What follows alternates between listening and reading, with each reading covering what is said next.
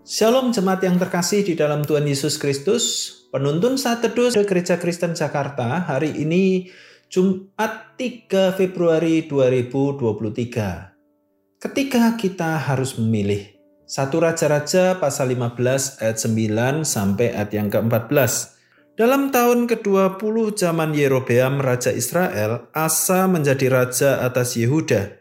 41 tahun lamanya ia memerintah di Yerusalem Nama neneknya yang perempuan ialah Maaka, anak Abisalom. Asa melakukan apa yang benar di mata Tuhan seperti Daud bapa leluhurnya.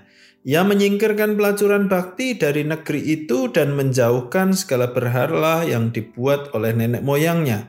Bahkan ia memecat Maaka neneknya dari pangkat ibu suri karena neneknya itu membuat patung Asyera yang keji.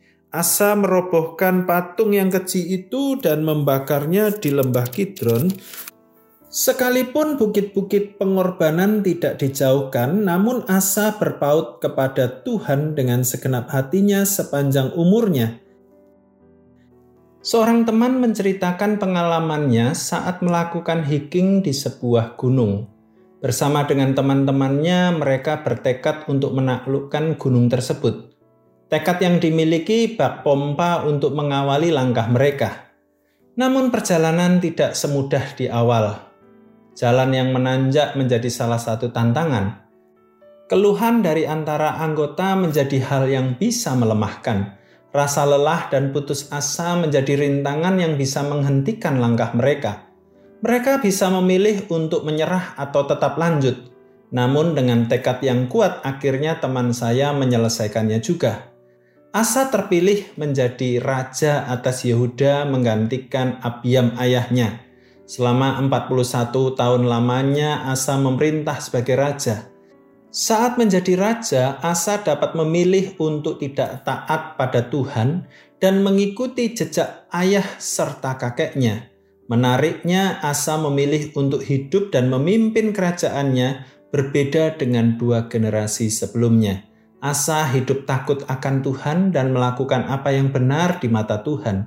Tekadnya untuk hidup benar di mata Tuhan dibuktikannya dengan menyingkirkan pelacuran bakti, menjauhkan berhala, bahkan yang paling ekstrim adalah Asa dengan penuh tekad memecat neneknya sendiri, Maaka dari jabatan ibu suri.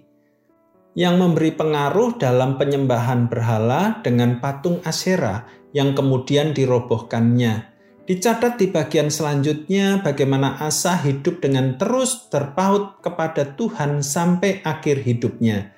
Raja Asa tidak membiarkan dosa keluarganya menahannya untuk taat kepada Allah. Asa membuat keputusannya sendiri untuk mengikut Tuhan dan menjadi raja yang baik.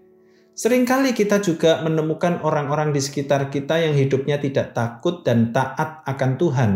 Bahkan bisa jadi dalam keluarga kita sendiri kadang menjadi sulit dan sebuah tantangan untuk kita melakukan yang berbeda.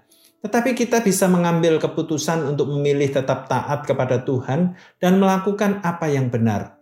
Memiliki tekad untuk mengikut Tuhan bukan saja perlu dimiliki di awal kita melangkah, di sepanjang perjalanan kehidupan kita, namun juga sampai akhir hidup kita.